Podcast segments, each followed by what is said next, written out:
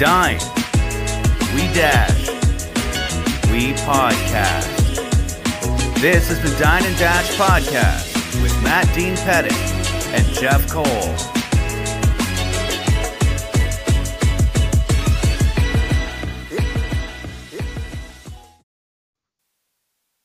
Hey guys, how you doing? Okay, and welcome back to another episode of Dine and Dash podcast. I'm your host Matt Dean Pettit, and beside me is my amazing co-host Jeff Cole. Hey, hey, hey. How are you, sir? Hey. Well, today is a um, we're going to change up the format a bit of our show because, as you guys know, we've had a tragic accident happen and nine lives were lost on Sunday recently here.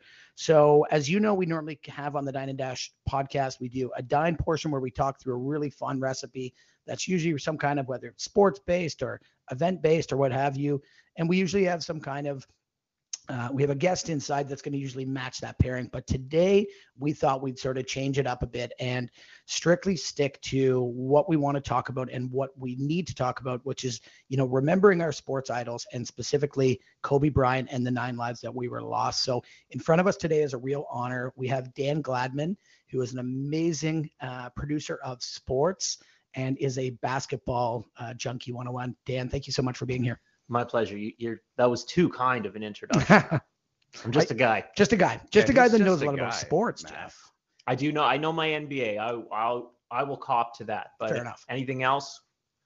So tell us about that. So just I know that your I know your background. So being an NBA person, you know, and we're gonna deep dive sort of as to the flow of the show today.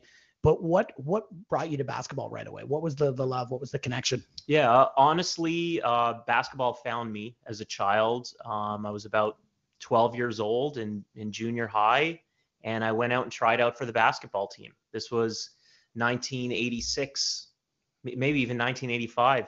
You know, this is a. Uh, I know my first finals that I watched game every game every minute was 86 finals Yeah. Celtics against Houston Rockets Right. and I've just been pretty much obsessed with it since then. I, I had a car in high school. My I can't believe I'm admitting this. My license plate was Hoops G. Amazing. Uh, No, no, totally cool. that's out there now. I would have loved I to have actually that. still have the plates. Really? Yeah. I hope you have that up because that's one of those things you put in your office, Yeah. like hoops G. You know what? It might be. It might be on my Facebook page. I don't know. I, I haven't checked. it in a Jeff, while. if I'll have to you give it a look. if you had that, Jeff, you'd probably wear it around your your neck as like a Yeah, I would. I like to wear things. Big around bling. my- yeah, Big always. bling. Yeah. Halloween, Halloween 2020. Ha- 2020. yeah. This is You happening. could go as Hoops G. right? No, you have to. yes. You Yes. have to. The, the OG. So your your your love for basketball in in 80 was it 86 you said was it Celtics that won there or was it Houston? The Celtics won that year. They beat the Twin Towers, Right. Olajuwon and. Sampson. Right. And then Olajuwon would not even get to the finals again until 94. Right. And uh, Sampson never won. Right, he never won. But Olajuwon won that in 94, right? Correct. did, yeah. 94, 95. Versus Shaq. The dream. I think that Uh, was Shaq. 94 was the Knicks, Ewing, and 95 he defeated Shaq and Right. the Magic. Yep. I love that was, you know, as we're talking about sort of our ages and our span, I guess this is sort of brings me to we're we're close in age and we're up. Jeff and I are the same age. So I think it, you know, for me, it was was it 86? You mentioned 85, 86. That's when Jordan was drafted. Was it 85? Jordan was drafted in the 84 draft. 84? He would have been I probably rookie of the year in the 84 85 season. Right. But then he broke his foot. I remember this. right? And he only played about 20 games in 86, and the, the team didn't really want him to come back, but he said, "No way, I'm playing." Right. And that was the year he he scored 63 in a playoff game. The Bulls still lost, Right. but that was the the famous. Was that line. Celtics? It was the Celtics, Right. and that's the game where Larry Bird said, "I don't know who this Michael Jordan is. He, he he's God disguised as Michael Jordan." It's amazing. I actually have uh, a clip of this. So my dad knew I was a massive basketball fan, and he did an amazing thing. And he would clip out, you know, all the newspaper uh, uh, little clippings from, you know, the Toronto Sun back then, and Toronto Star probably actually more. And at the end of the day, there wasn't a ton. As you know, we didn't get a ton of coverage up here at that time. Basketball was so still new, and you know, as the early adopters, I also too, and I know you love playing basketball in high school and junior school. You know, that's what built that love too. I remember watching like you know, Come Fly with Me with Michael Jordan and all of those old movies, and you'd just be like, this is this is amazing. So I think you know, it- which really brings us into what I wanted to talk about, Jeff and I on this show with you today, Dan, is you know what really sets. We I could just tell by speaking to you, you know, your passion for basketball, your passion for your stars, and passion for your craft. You know, Jeff, you know, I know that you and I have talked about this and setting this up. What I guess the question for today's show is what really makes stars, superstars, and which almost takes them from like a superstar level to almost like an iconic superhuman person that really walks this earth. And you know, the we've seen this and this episode really hits home because of the death of, of obviously Kobe Bryant and his daughter and the nine people involved. So I think I wanted to open that up, Jeff. Like, what's your take? What makes athletes almost larger than life? For me, kind of like I'll think back to my sort of idols as a as a kid growing up. I think like my first one would have been well Larry Bird because I had his I had his backboard like his Fisher Price basketball net Amazing. that I got in for I think it was my fifth Christmas Amazing. when I was like four, and so I had a I had a grown man's face in my like playroom that I would you know every time I go up for a shot or a dunk or whatever I'd be looking at this weird grown man's face, but I mean I don't know if it's The all, hick from French Lick. Sure, there. Okay, great. Thanks for coming. No problem. So maybe for for me it's it's like in what other situation are you I mean aside from what they do on the court, right? Yeah. Off the court they're everywhere. Yep. You know, or on you know on the ice or in the on the field like athletes are they're not just playing a game. They're not we're not just watching them once and that's it. They're everywhere. They're in in you know ensconced in pop culture. And I don't know if that's what makes them superhuman or such like, you know, larger than life. Yeah. But I wonder if just they're sort of in your face all the time in a great way.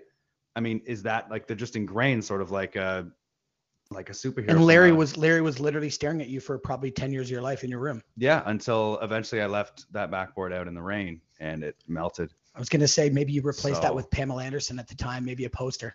I think it would have Depends been on your age. Right? that- no, it would have been um the other one from Baywatch. What Oh, was her name? Uh, Erica. Erica Oh. yeah, Starts Elenek or yeah, Yeah. Eckhart. Erica Eckhart? Erica? It was something, but El- yeah, Elniak or- Yes, oh, yeah, right, right. yeah, Oh, her- Dan- yeah, Watch, Dan I'm knows. remembering this. Dan I know knows, pop culture, man. You do. You do. Bay- You're gonna you're a beautiful addition on this show. I remember watching that for the first time. her name was Shauni on the uh, That's on- right. Was on it? the Yeah, Baywatch. yeah, you, yeah. Yeah, you guys, man. you guys came to play here at Dine and Dash today. Dan, how about yourself? So, what really, you know, what separates, what makes these heroes, these athletes, to heroes? Well, there's something aspirational in in these people, and I, you know, you can't just you can't just point to athletes, but obviously that's what we're talking about. You know, um, as a as a young kid, a little boy, a little girl, you see these people doing something that you like to do, and you can't help but picture yourself walking in their shoes, making the winning shot, being in the commercial, being in the poster. Um, you know, you, you you see it no more than than in Kobe Bryant, the way he carried himself on the basketball court and in life. It was so obvious that Michael Jordan was his hero. Mhm. You know, I mean, th- there there was something on uh, Twitter, you know, the day of the crash where somebody showed Kobe's movements on the court and how they literally 100% replicated what the way Jordan and not just a shot or a, a fadeaway, but how he carried himself on the Swagger. court, how the swagger, how Yeah. he would speak to officials, how he would speak to teammates. It's unbelievable. And you know, I, I think it, it starts when you're very young, when you're a child. You know, your parents are role models, obviously, but you see these people over and over out in the world, and I think we can't help but look up to them, want to be a little bit like them, even if in our mind we know we can't. But there's something about them, and I think that's truly mm-hmm. what makes these people the superstars. Is is our innate desire to be just like them. Right. And I, you know, it's interesting. So yesterday was day one of the Super Bowl of Media Day, as we know. And I believe, you know, seeing and hearing all those reports, it's actually the first time that essentially, you know, the largest event for obviously the NFL that happens throughout the year was shut down because all of the conversation was around Kobe Bryant and, you know, what happened with this tragedy. And it was interesting. They were asking all these different athletes. And to your point, you know, there was uh, Greg Kittle from the, the tight end from San Francisco, who was dominant and amazing player. He said, I wore number eight in high school. I had my shoes painted, you know, in the in the uh, the gold and purple. And you know, he was speaking of his life, and that's a football player. That's an NFL football player. It went through about you know 18 or different athletes, and they weren't talking about the game. And you guys know very well, media day at the NFL is usually a bit of a circus. It was all about Kobe Bryant and what he transcended and what he meant to these other athletes that aren't even in the same sport. It was pretty, you know, pretty pretty crazy to Well, the- uh, to see. I, I and I think I don't know if I've heard someone say the Kobe effect. Right. Um, but but what the way Kobe carried himself and his dedication to the sport, the craft, as you hear some people say, it did, it carries over into other sports. The way he used his platform to become an international superstar just because just because he was so good at basketball. But why was he so good at basketball? He dedicated it to himself in a way that again, any professional athlete should aspire to do. So of course for them to see this death at the age of 41 of one of, you know, the greatest athletes who's ever stepped out of the United States, mm-hmm. um, it, it obviously has an impact on literally everybody in, in the culture and certainly everybody in pro sports. You talk, you know, you talk about the the echo of the Kobe effect. I I found found something yesterday, and you know, it, this has obviously been everywhere on social media, and, and rightfully so. But Kobe Bryant had ten rules essentially that he listed. Was number one, follow your passion. And the reason I bring this up because Dan, you bring up a good point where it doesn't necessarily Kobe doesn't just mean something to athletes. You know, Jeff, this is what you do. You know, Dan, you're a producer in basketball and in sports, you know, we can live these these traits or these 10 rules in all of walks of life you know if you're working at a dairy queen or what have you. So number one follow your passion. Number two find mentors. Number three outwork everyone and that's actually bolded. I love that he's bolded that in uh, in golden purple. Uh, don't feel failure. Have patience. Love the game which could mean anything to you. Uh, find new challenges. Focus. Create something timeless and number 10, be a, be a legend. Hmm. Amazing, right? Like it's just something that uh, you need to use these principles, Jeff. Well, I try to use them, especially now. I'll, I'll just put this back to you. I worked at, so you talk about Dairy Queen. I worked at an ice cream place when I was 16. and that summer, I tell you, when it was, when it came down to who's making the best sundae or um, quote Dip unquote, cone? well, oh man, I would, I would do like different layers of dip. I would oh, do half and half dips. Wow. No one was doing that back then. No. I was a legend at Curly Q. That was literally what mid 90s. That was 97. 97. Good year. It was a great year. But I mean, why wouldn't you want to be great at at anything you do? You know, you you see it we we were all young teenagers and we had these summer jobs and minimum wage. I'm trying to I mean, I think Back I got then, paid five bucks an hour. Right. I, I, worked at Canada's Wonderland nice, one summer. Nice. And you know, I kind of liked it. I met funnel cakes ma- for life. Made new friends and everything. But why not go in there and just try to do the best you can at it every day? I mean, you're there. You're someone's paying you to do it. Totally. But th- there is, you know, sometimes you see those people in the minimum wage jobs and yep. they're not. You can tell they're not enjoying themselves or they don't really put any effort into the work. Yep. And you know, you kind of want to pull them aside and say, "Come on, do the double layer dip." Yeah. You could be a legend at this. You well, could be Jeff, just like Jeff Cole. But literally, I mean, stuff sticks out though. And you know what? I I, I find I was going through uh, Stratford, Ontario at, at Christmas time, and my wife and I went through a Tim Hortons drive-through, and this the woman who was working the drive-through, she was just working the mic and like everyone who was in line, and it was a lineup like 30 deep, and she was entertaining. She was making jokes. When he came up to the window, we asked if we could get I asked for a soda water, and the, the younger kids there didn't know what a soda water was. And she's like, "You want a soda?" I'm like, "Here, take it." And she's like, and I'm like, "Okay, well, do we have to pay for the cup as your?" Did she think you were American by asking for a soda water? Don't talk about me in soda water. I'm just asking. No. Okay. Yes, maybe. That's one of your rules, right? Kobe has ten. That's one of yours. Fair. Don't ask. But just to, to, your point, like, be a legend. Like she, I, she was a she was a legend. To all those people yep. in line, she was a legend. I guarantee everyone walked away that day talking about her, and that's what. And as you are. Absolutely. And, and I still difference. It's, it's, stuck in my head. Right. And I think that that's a thing, a major thing about, you know, these athletes is, you know, whether it be a massive home run, whether it be like a crazy windmill dunk, or just hearing about that guy who's on the court, you know, two hours for everybody else, like it sticks in your brain and it's like, oh wow, like that really made an impact on my day. I think, you know, it's an interesting point because as we know, you know, Kobe was a, a flawed, flawed person, as we all are. We're no one in this world is perfect. Um, and a lot of people have referenced sort of with his passing that you know we should be calling heroes maybe more to doctors, firefighters, police officers. And I don't think, you know, with his death and people calling him a hero and really acknowledging what he did and, and sharing their love on social media as we all do now, I don't think it's taking away. It's just it's just showing that there's that pure passion and sports is that sometimes released for most people. You know, as you talked about, Dan, you're growing up as a kid, it sounds like that was your outlet. Like basketball was your outlet. That was your thing. Like, what was, you know, do you agree with that, Simon? Because I know there was some debate between we should be not really focusing on, again, it's horrible that he died and people re- recognize that. But a lot of people sort of tried to turn the story around and put it on the fact that we should be focused more on true heroes. I, I mean, yeah, the, there's all kinds of people who will will see an opportunity when there's a big news story like this to raise different ideas. Um, the fact that Kobe Bryant, other athletes, musicians, movie stars are are huge stars in, in our lives doesn't take away from the fact that what doctors and teachers do Right. is is important work. I it's just that you know I won't I wouldn't pay five hundred dollars to go watch a doctor perform surgery. Depends on the surgery. This reminds me of Seinfeld. Depends. Remember with the uh, Junior Mints?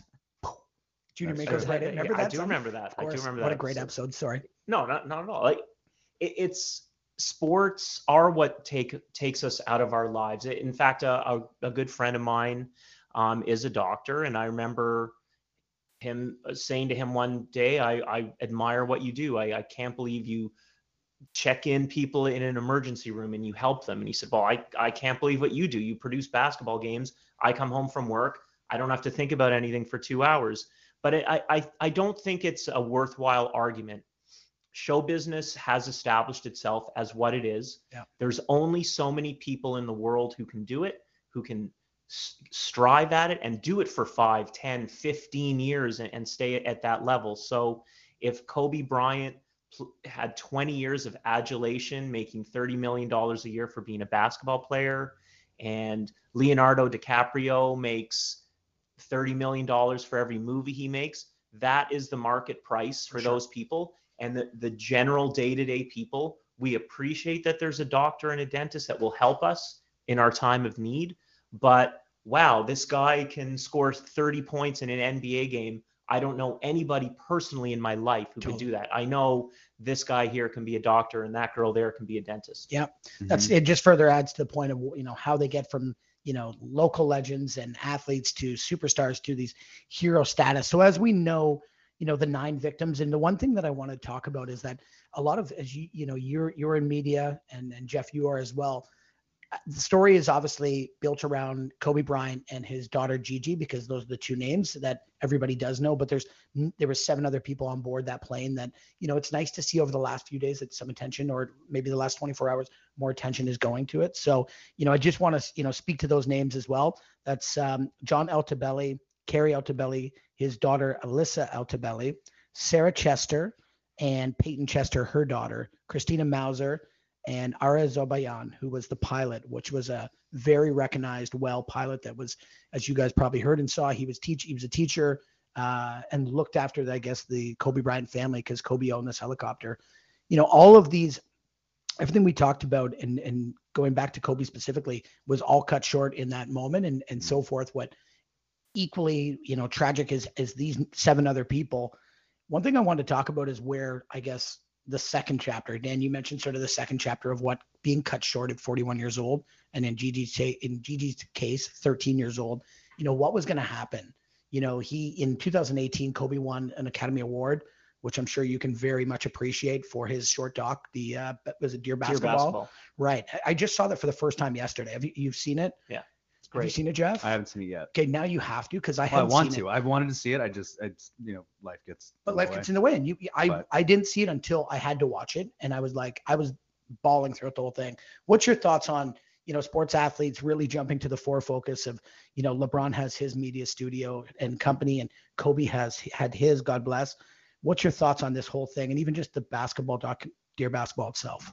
Well, it is fascinating what athletes do in their second act, good and bad. Mhm. And, and I feel like for so many years we've heard about, you know, the NBA player who he had nine kids from eight different women. Shawn Kemp. Sean. he burned through 180 million dollars. It's all gone. Where'd the money Don't go? name names. What? Antoine Walker Antoine Walker was, is the one that that always comes to mind. making buckets. I mean, it, it's just it's so hard to fathom.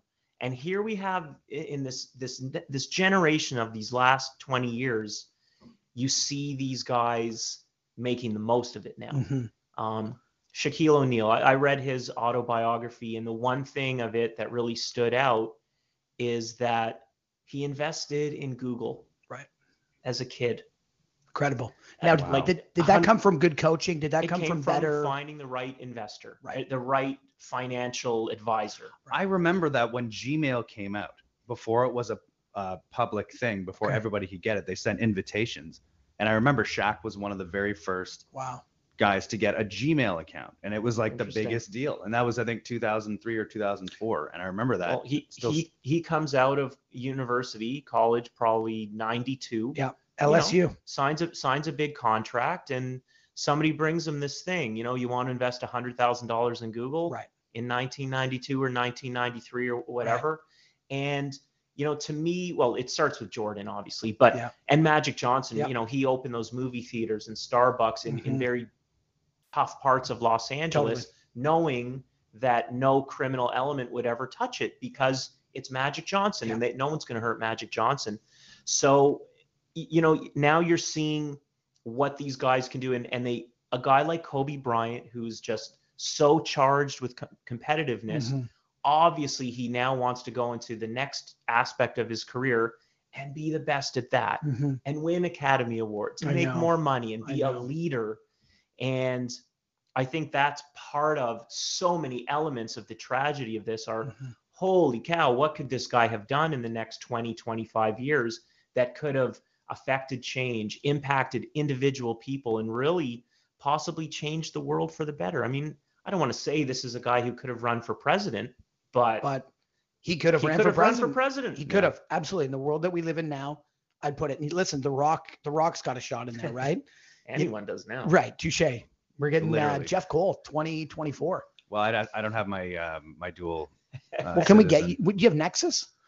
No, but I should. That should work. I, I feel like I should get an honorary Nexus. we just got to get your face. so You sh- you do need an honorary. You're border Yeah. security. I should be. You are the border security. I should be. This is something you would not want to announce on your border security show. This tragic news. No. It would be devastating. Yeah. I think that's a good lead in. And thanks, Dan, for the insight on that. So, you know, with with the breaking news on Sunday, uh, you've been in, involved in basketball and sports for many, many years. With the how it came over the network, um, and this is a, various networks, you know, different announcers all throughout the NBA, uh, pop culture, everybody announcing how it was.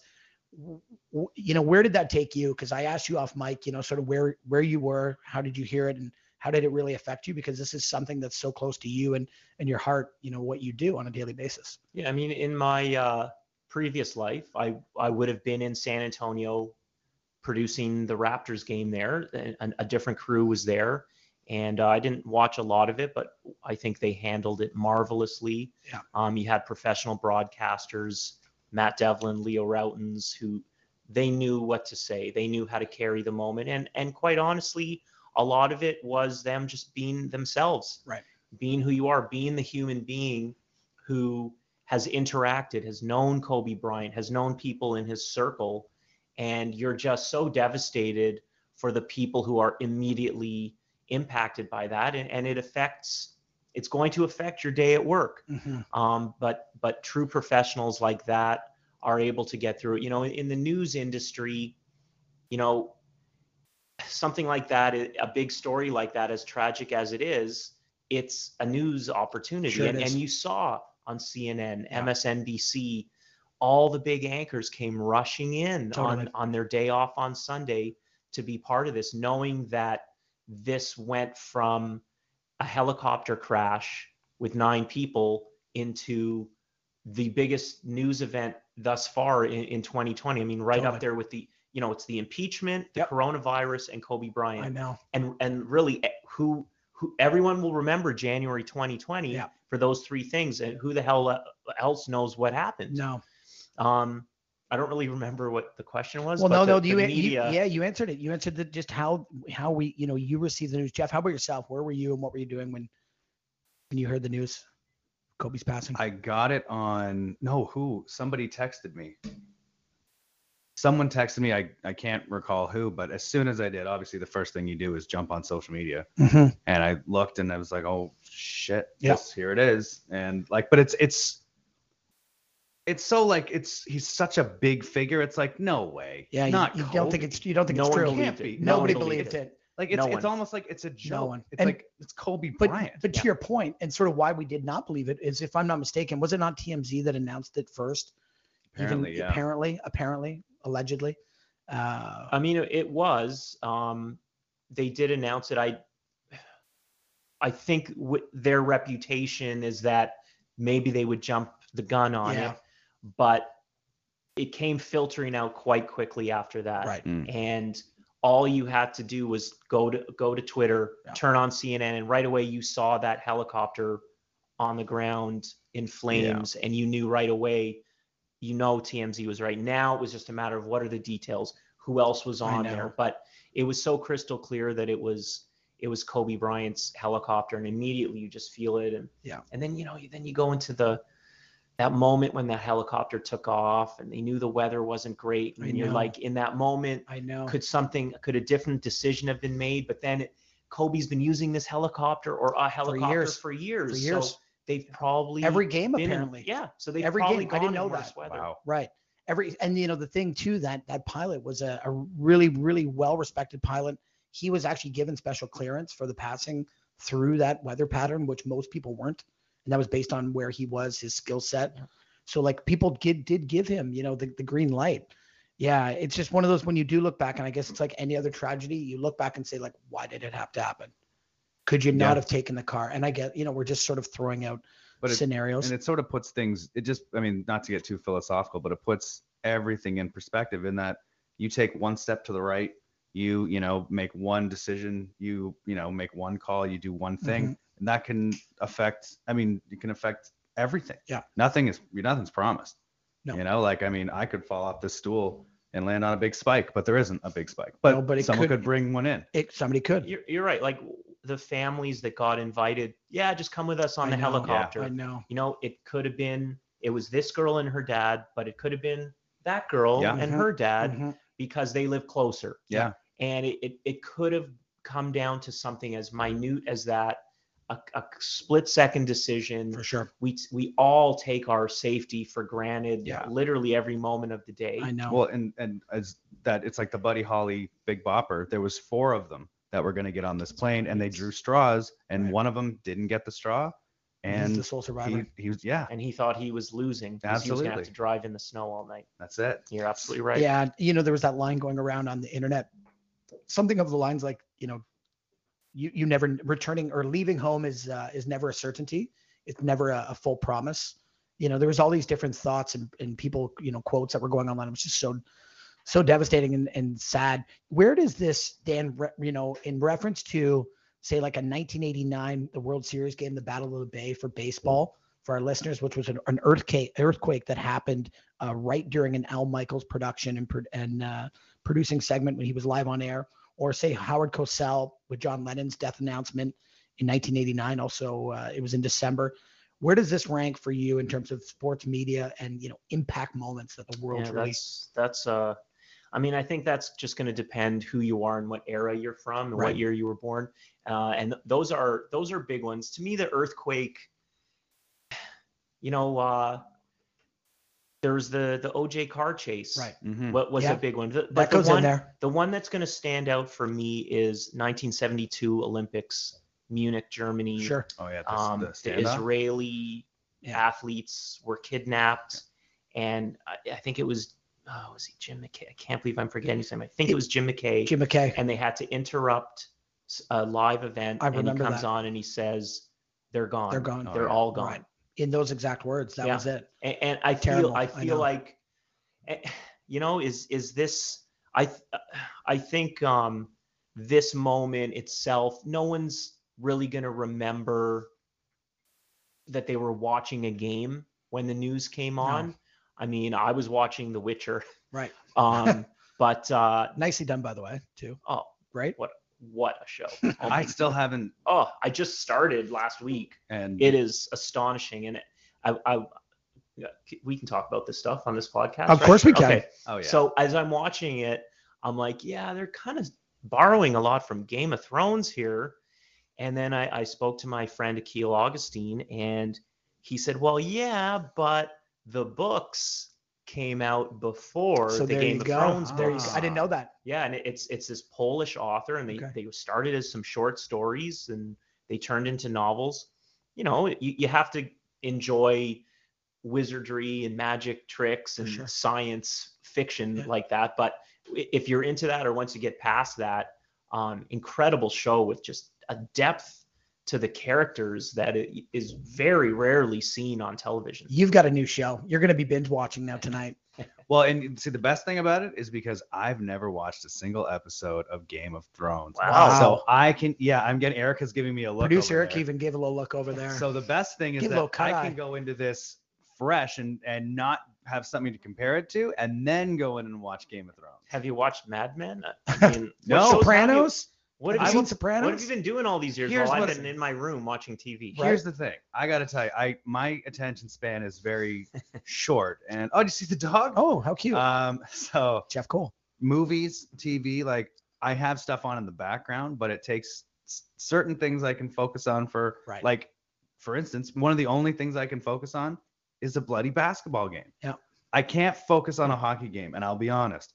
Baseball, I used to be obsessed. I used to watch it religiously every night in the summer. I would watch a, a Jays game. Catch a taste. Now it ha- got the taste. Milk's a hit.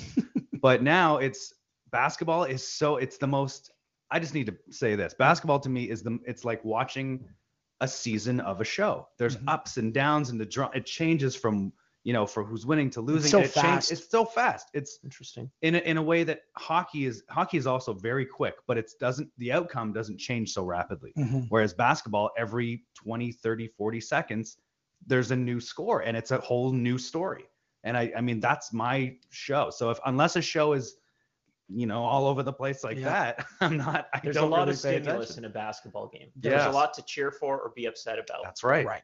So I think we should talk. You know, we've we. Why don't we jump right in there? So you being a producer, especially on basketball, of course, Dan. So you know what what is some of your favorite? What? Let me ask this question first. Sorry. Did you ever over the years get a chance to interact specifically with Kobe in any way around Uh, you were working? yes, I did, and it was it was one time. Um, I, ha- I had the now what I'll consider an honor.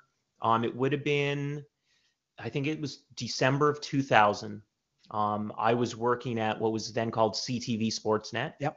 And I had pitched a story about players coming directly from high school to the NBA because there had been a, a bunch of them in the mid 90s, and now they were in their third, fourth, fifth years Sure. and they had proven that this could be done. yeah. You know, Kobe being a great example, Yeah. Kevin, Kevin Garnett, Garnett. Yeah. um, also at, at that time. Yeah. Uh, Jermaine O'Neal. Did Jermaine O'Neal come out of? yeah, uh, he did. He did, right? He would have been. He would have was been col- a, yeah, a was high shining example He at was, that I, too. I think he was the youngest. uh, He was like the youngest to come in at, at 18 Kobe was. six days. Kobe was when he was 17. Well, yeah, but to actually start playing. oh, I think Jermaine it was O'Neal. Jermaine O'Neal was Right. the I think youngest. you might. I think you're right. Yeah, it was You're right. 18 years and six days. I Nicely believe. done, Jeff. That's Cole. little things, man. Yeah, Right? you just pulled that one. He out of- does. Right? right out of your the Wikipedia in your brain. So good. Yeah. I like and okay. So we got to hear Please. Jeff. Okay, we're giving you sorry. praise, but I want to hear about Yeah, Dan's me too. moment No, with I'm Kobe Bryant. Jeff's praise. Yeah. like, Okay, you're right. Let's turn the show around. Yeah. Well, you know, uh, no, but I need to hear this. Okay. Right. So uh, before the games, there's a, a media period where you're allowed to go into the locker room. This is about 90 minutes before the game. Approach a player in the locker room with a camera, with a mic, off mic, and just ask questions for a story that you may or may not be working on. So I was working on the story and I, I pitched it to the assignment desk at CTV Sportsnet. And uh, so sure enough, they assigned me a camera and Kobe was kind of walking onto the court, and I just said, "Hey, Kobe, mind doing a couple of questions?" I, I didn't think too much about it because I was doing this regularly Sure. You see with other the time. teams and Yeah. other players. Yeah. You know, but I knew I wanted to talk to Kobe for the story. I also grew up a Lakers fan. Sure. I had already at this point in my life been a Lakers fan for 15 years, and Kobe had just won the title in June. So- Magic or Worthy? Not to get off topic, but who who's your guy? oh, Magic. Okay. the I mean, Magic. oh, like I love James Worthy of course, too of course. and I- I've I've met both of them, and uh, in fact, I met James Worthy in LA while I was wearing the James Worthy no, socks. awesome. Yeah, yeah, Yeah. of course. The big right? goggles. Yep. Yep. Love so 'em. that was that was hilarious. Yeah, That's no kidding. I just I should have. Did he comment? Did he comment on the socks? Did I you see showed them? him. Okay, cool. Big big game James. Big game James is right. I had a You chance to meet him in Toronto last year. Was it last year? He came 2018, I believe here. Uh, it was awesome. Anyway, yeah, he's sorry. he's a. They're all these are gr- great guys. you know, Ambassadors of the game. a hundred percent. Yeah. They they've come to Toronto. They've been in Canada. They Mhm. represent. Mhm. Uh, anyway, so I get this in, little interview with Kobe, and the one thing I remember, the question I asked was, um, "How do you? How did you know, as a 17, 18 year old, and probably before that, that you could come to the NBA, where traditionally guys need to play in college or they need to play professionally in Europe. They need they don't just come from high school and be one of the best players. Mhm. How did you know you would be able to attain this? And he said he said actually it's a really easy question to answer. I I was willing to do the work. I knew how much work I would have to do. Right. I was willing to do it and I'm going to continue doing it. You know, we, we talk about you talked about superstars earlier and we all think these people are born into it and they're great basketball players. Now Kobe kind of was born into it. His dad was a professional Mhm. player, but he could just mirror what he saw from his dad and take it to next levels.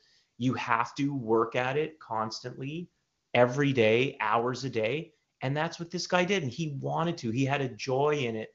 You know, he he would work for eight hours in a gym in Mhm. the off season. Mhm. The games were easy to him. Right. He had worked Automatic. so much preparing, preparing his body and his mind and his skills, and he knew he was going to do it. He wouldn't have. I, I don't think he would have gone into the NBA and loafed Right. and just collected checks like so Right. many of them Totally. actually do. And I, Yeah. you know, it, I I saw, you know, just with so much media attention going on, obviously the last couple of days, they talked about there were so many people that Kobe said when he was 17, 18, maybe at 19, he said there were so many people that wanted me to fail. And I needed to be better and I needed to be the best at that age.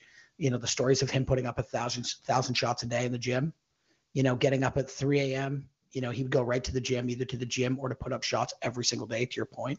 It's like that Mamba mentality. Not even just shots though. I mean, I, was listening to uh, the NBA station on Sirius XM, and they had Samaki Walker on, who was a teammate, I think, t- 02. Yeah. Came over from San Antonio, and and he was talking about how they'd get to practice, and Kobe had already been there for two hours, Ah. so he wanted to come the next day and and see. And Kobe, he said Kobe was doing these drills where he would jump, pivot, land, Right. fake the guy out and and he, and Samaki Walker said and he didn't even shoot. Right. And he would do this for an hour. Right. Just practicing Without the ball. movements. It's amazing. He might have had the ball but he did not finish it by taking a shot. It was all about having the timing and the mechanics of the fake or Yeah. the landing or whatever it took. And it- it's it's that attention to detail. Absolutely. You know, you think about that with doctors. Mhm. that, that that's how this guy approached basketball. He worked so hard at it that you when you saw him play, you were looking at a, a genius at it. It, sure. it wasn't just a great athlete. It, it was so much more. the game's almost slower for people like that, right? For these superstars, these iconic athletes, that the game seems slower. I know um, a few years ago I had an opportunity to meet, you know, different sport, but similar point in conversation was Gary Roberts from the Leafs, and we were in a social setting and we were just having uh, a chat and a hang, and it was uh, over a beer. Actually, he's a great guy, and I asked him straight up. I just got, I said, Gary, I'll never talk to you about sports, but I'm going to ask you just one question. He goes, Yeah, of course, Matt. And I asked him, Who is the best player that you've ever played with? And Gary Roberts is an amazing athlete. You know, arguably one of the best of his uh, his time period. And he said Sidney Crosby, and it was for every single word that you just said. You know, Sidney Crosby put in so much more time than any single other player, and they just forced them. They willed their way to be the best. It's like that mem, mem that what is it? The Mamba mentality. Yeah. That's like what you got, Jeff. Don't you have that tattoo? I do. Right Yeah, it's uh, that's my stamp, my tramp stamp. on the back. I, I call it now a champ stamp because, you know, You don't want to be rude. it's Kobe.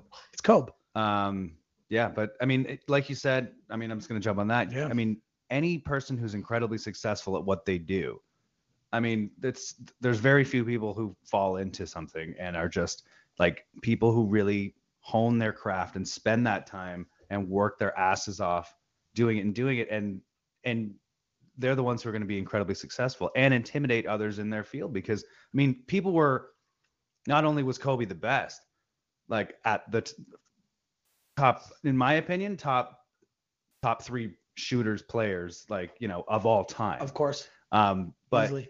intimidation is a huge Mhm. thing, and the way like Michael Jordan would intimidate, and not only with his play, but the way that he would, or that he did, you know, trash talk. Totally. But Kobe, one thing that I learned about him was that he- he knew everyone's name or everyone's sort of moniker. Like I, I, I heard Terrence Ross talking. First time he met Terrence Ross was at the middle when they were going to do, uh, a jump ball, and he Terrence Ross is a rookie playing for the Raps, and Kobe was like, "What's up, T. Ross?" Yeah. And it psyched him out so much that he lost the jump. Right. And it's like little psych, you know, Mamba like, mentality. that's it. Yeah. Right in his head. Well, that started with Jordan. Jordan Right. would pretend he was your friend, or you know, a- any anything, Any he- angle. or pretend he, you were his enemy. I mean, he, Right. Any little advantage, and it's not even a a gamesmanship advantage. It's it's for their intellect and to motivate them or Right. to drive them. You know, if if Kobe feels like, yeah, I know Terrence Ross, I'm gonna score 40 on him tonight. You Mhm. know, it- it's Mhm. just uh, you know, when when when we were kids, we were all playing whatever sports we played. You wanted to beat your best friend. You wanted to beat your brother, and then Totally. after the game, you know, maybe like make a, a joke here or there about it, Some but good natured ribbing. Some good natured a- a ribbing is right. It's part. It's part of Yeah. the. Part It's part of the thrill of being young boys or girls and playing sports. Kobe's attention to detail. I saw an an interview yesterday. So Jimmy Kimmel did an amazing uh, piece, and the whole show was an hour long. As you probably did, you see it? Anybody see this? No, but I'm not surprised. Please watch this tonight, uh, and our listeners, please watch this. I know that um, Fallon did an amazing job. I didn't see all of it, but I caught clips. But Jimmy Fallon, or sorry, Jimmy Kimmel, part of me, did an hour long, and he just uh, Kobe Bryant was a dear friend to him, and everybody on the show there. He was on there 15 times, and one of the interviews that they talked about was just going back and forth and how good of a person, you know, in terms of just what he's doing uh, for women's basketball with Gigi. And then they brought up, you know, he said, You're like, you're so neurotic, G- Kimmel was saying. And he's like, Well, what do you mean? He's like, I got a little rumor that uh, you read the, you were the only basketball player of all time to read the referee's handbook from front to back. And he did. And Kobe's face went sort of blush. and uh, he still looked, you know, dapper and handsome as, as Mamba does. But he literally was like, I read it every single page to know exactly where they stand. So I know where to be on the court. And I like Kimmel's face was just like blown away. Like it's really super powerful to watch. I'd ha- uh, my question is, how do other guys not do that? Right. Yeah. You know, it, it's it's an edge, it's an advantage, and it's really it's right there for you. It's in a book. Yeah. Uh, like uh, I I would receive the the official rules every year. Right. I mean, take that. Did you read it? it. Did you read it? I tried it. There you go. I mean, mm-hmm. you really got a lot dry. ball to. Right. Yeah. And you, You do, know. but is it really dry? It must be dry. Yeah. Right. Yeah. I mean, it's imagine reading your lawyer's Oh, God. notes or whatever. I hate. mean, I've, I've had to. It's terrible. Jeff, how would your attention detail be on reading the dry Coles or dry full notes of the NBA officials handbook? Well, at first I'd need to be able to read. Well, don't be so hard on yourself. I can read bits. you are very good. I'm at used to reading just little bits, little blurbs, and read them a few times so I can mess up. Well, do you notice that I highlighted bits for you here today in Yeah. the show overview? I, I did. You're I, welcome. I appreciate I that. you welcome. know. That is that is good production. Thank by you. the way, That I, really I do that. I do that on formats. Attention to detail, right? And you know what? It's Good. very appreciated. Well, I just figured it. we've got two All Stars here with us today, being Jeff Cole and Dan Gladman. So let's bring the news, guys. w- Let's jump through sort of the, the bulk end of our thing of our, our podcast here today. Pardon me. And you know, we talked about some really cool moments uh, back and forth all day. I sort of summarized a few, and you know, Dan, you've got probably a pretty personal connection to one of them being is, uh, you know, we can go back and forth all day, but Kobe Bryant's 81 points. Yes. Uh, like we have to talk about that. Were you were you producing that game? Were you involved? Were you? I, I thought so. I wasn't the producer. Okay. Uh, Gord Cutler was the producer, an old friend of mine. I was the font. We called the font coordinator. I called the stats producer. But the big thing I was doing that day was operating the score bug. So the, the score bug is the thing that's always on. It's it's got the score. Right. And you, you pop out little information. You know uh, the the tangerine logo. Sure. That's on there. Okay, Yeah. put it in, hold it for 20 seconds, get it out of there. Uh, how many points does Siakam have? Got it. Well, that night I was that was my job. Wow. And you know, you get to a point like, okay, Bryant, 50 points. Bryant, 60 points. Yeah. And and now it's like, okay, every time he scores 65, Oh, my. 68, Something special's happening. 70. So it, it was uh pretty incredible to be a part of it that night. And you know, the the Raptors, you would have loved to see the Raptors win as part of the the team organization at that point.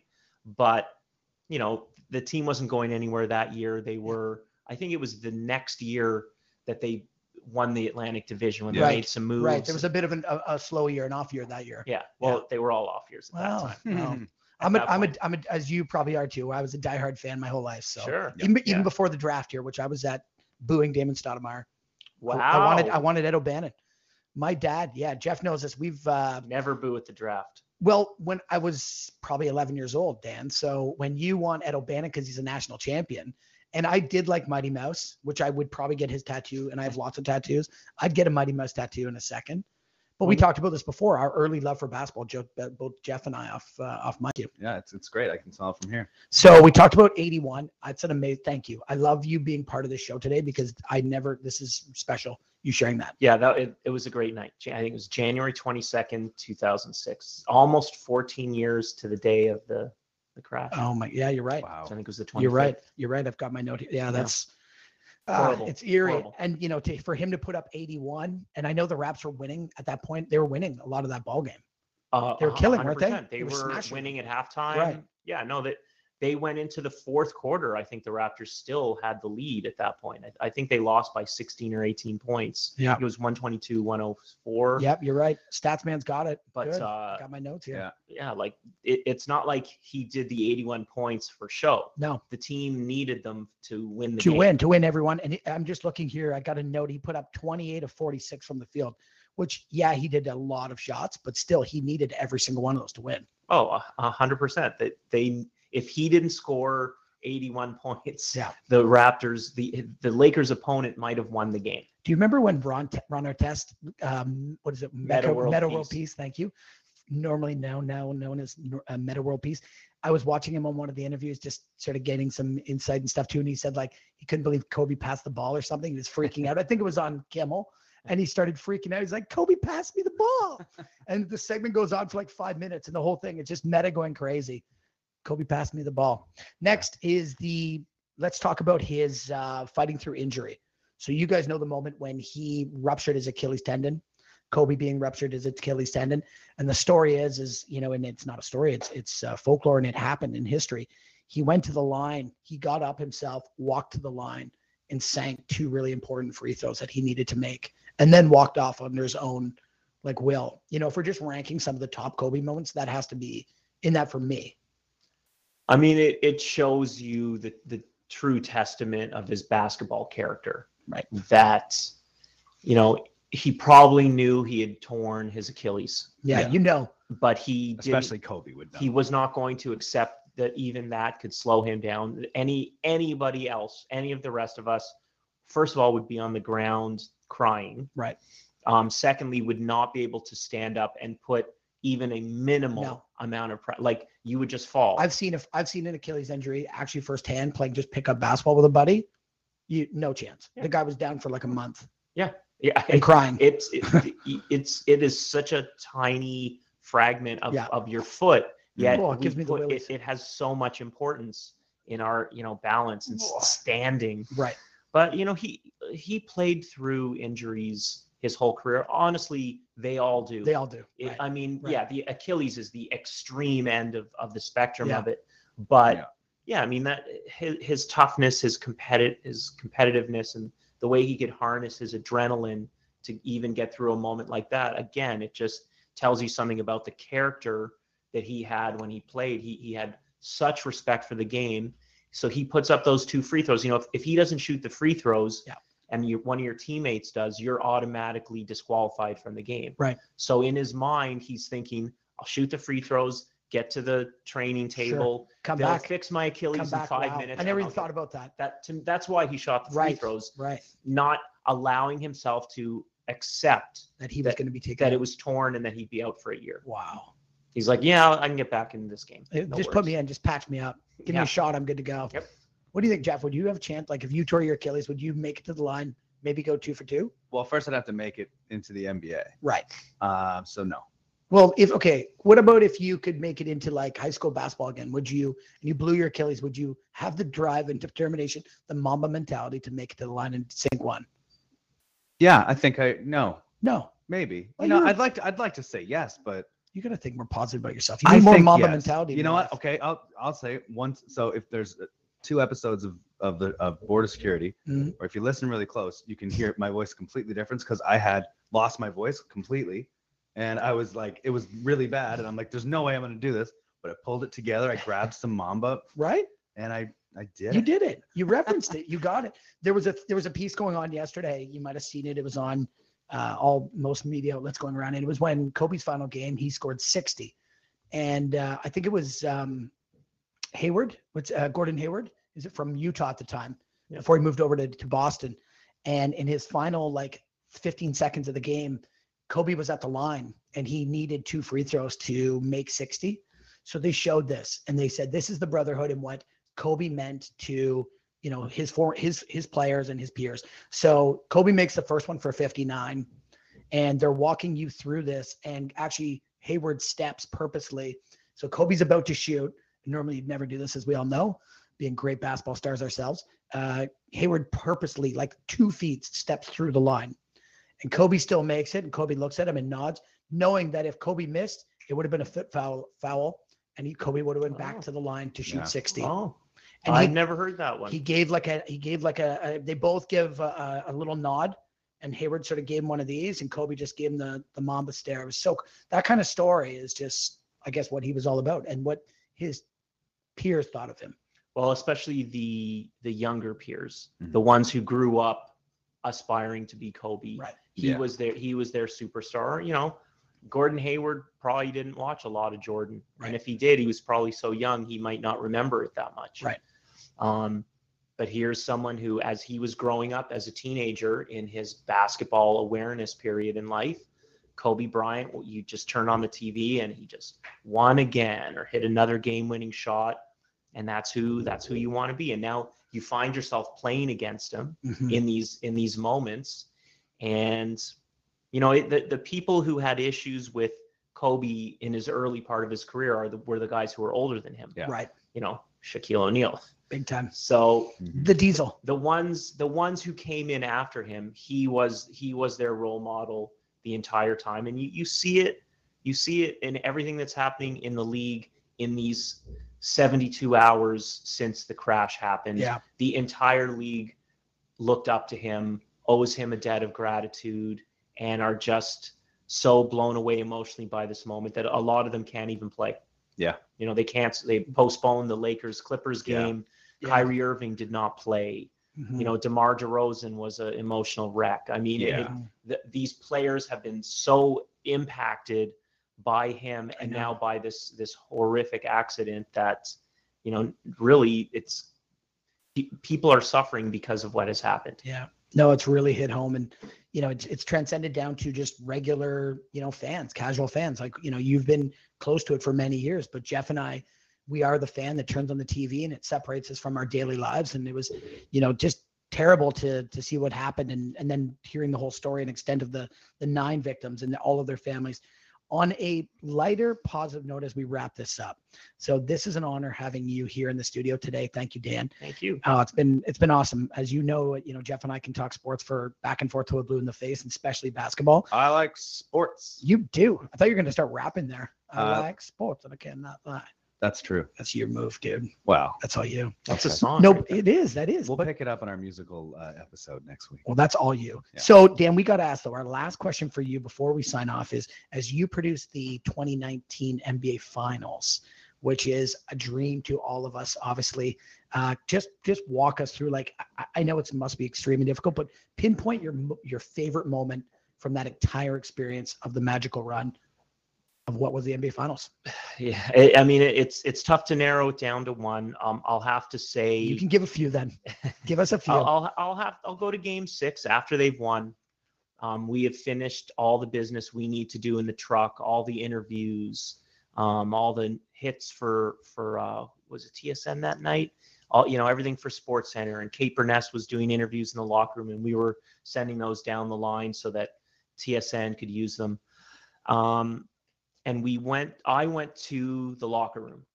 I just wanted to know and just get it. I, you know, I walked in there for a couple seconds. It, you know, it really smelled of sh- champagne and Yep. sweaty men. totally. And uh, you know, I'm in my suit and you know, I don't get paid what basketball players get paid, so I didn't really want my shoes and my suit to get Sure. ruined. So Sure. I got out of there pretty quickly. Yeah. But we're there. They do kind of have a receiving line for media, for friends, family. Yeah. So I was waiting out there. I, I got a picture with Danny Green. You know, the two Danny Awesome. Cheese. I that was it. that was Yeah. but but then Paul Jones comes up to me and he says, "Yeah, they got the they got the Larry Ob in the Raiders locker room doing photos." Cool. And by that point, some of the crew members um, from the truck were were in the vicinity where I was standing, and I said, "We're going there right now. Yeah. Let's go." And the, in Oakland, the basketball arena, well, the old one, Yeah, Oracle, Oracle. is kind of on the same grounds as the football stadium where the Raiders play, and you just go through, in this case, one hallway, and there it is in all its glory, the golden Larry Wow. O'Brien Trophy, Wow. and they have a big black drape and a couple of professional photographers, and it's you know it's there for the players to get their you know Pascal Siakam in the, the Right. flag of Cameroon Right. holding the trophy, Right. and Mhm. uh, Basketball card Kawhi. Leonard, yeah, Kawhi Leonard walks in with you know he's got his his uh, girlfriend and their kid, and you know Bill Russell's there, and Cool. you know you're taking all these pictures, and then I kind of realized, you know, we can get in on this. Yes, so, sir. You know, so now at my parents' house, they have a picture of me Oh, holding the trophy Amazing. with a cigar in my mouth. Yeah. Amazing. That I, as I as I've said to people, I've had that picture planned for about 30 years. I bet. Yeah. And then, you know, Kyle Lowry was was being amazing, and uh, I noticed some people jumped in a picture with him. A friend of mine, Paul, who works at the NBA, and I realized he went to Villanova. Kyle Mm. went to. It's all the Villanova Cool. people celebrating the trophy. So Cool. they moved out of the way, and I got a couple of my TV brothers. Yeah. And we jumped in there, and to so you know forever. I now have this photo of Dave Leader, Chris Phillips, guys I worked with in the truck, myself, with Kyle holding the trophy that he just won, you know, an Wow. hour later. Wow. That's awesome. Yeah. So it, that was, and I, I didn't throw in the point that we waited an hour Sure. watching all the players Sure. make their way through their media, you know, turns. So it was just such an exciting night. I haven't even gone into the, the post party bet. and That's that's trying to get to the plane the next day. I, I that's going to be for another episode because we got to hear that. It's pretty good. Maybe we'll do it after like St. Patrick's Day, our big party segment that we do Sure. on Dine and Dash. That would be a good time. I, you know what I love that you said it's it's come full circle, right? It was 30 years in the making. You holding that the Larry Ob with a cigar. Your it's at your parents' place. You know, it, it's exactly what sports um, has driven you to be an expert in your field. It's what's driven Kobe to be an expert in his field. You know, Jeff Cole to be an expert in his field. And so handsome that you are. Oh wow. Me somewhat trying to keep the wheels on this show here today, which has been fun.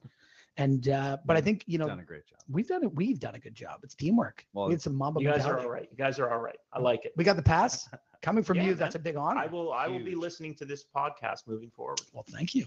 Do you hear that, Jeff? 100%. Yeah, I don't know that I'm gonna be able to watch or listen to it. I I got I got It's stuff tough to do. listening to yourself. Yeah. A lot of people can't watch watch themselves. Oh on no, TV. he he can. Oh, okay. Good. Oh no, no. I you have to. I Right. have to. I do. Literally No. have to. You You're- love it. With that being Good. said, guys, let's do a little sign off. And I think only you know the best way that uh, Kobe would is just a quote by Kobe to sign us off. And again, giving love to the nine victims and all of their families. But Kobe summed it up by saying, "You got to do what you love to do." I love telling stories. I love inspiring kids or providing them with tools that are going to help them. I, you know, just like that. I think as his retired NBA player said when he was leaving the game, "Thank you, Kobe." That's all you can really say, right? Why don't we take a moment to say thank you, Kobe? Thank you, Kobe. Thank you, Kobe. Mamba out. Mamba out. Wow. Thank you so much, Dan. You rock. Thank you for being on the show. You're welcome. Thank you. Jeff Cole, you're the best.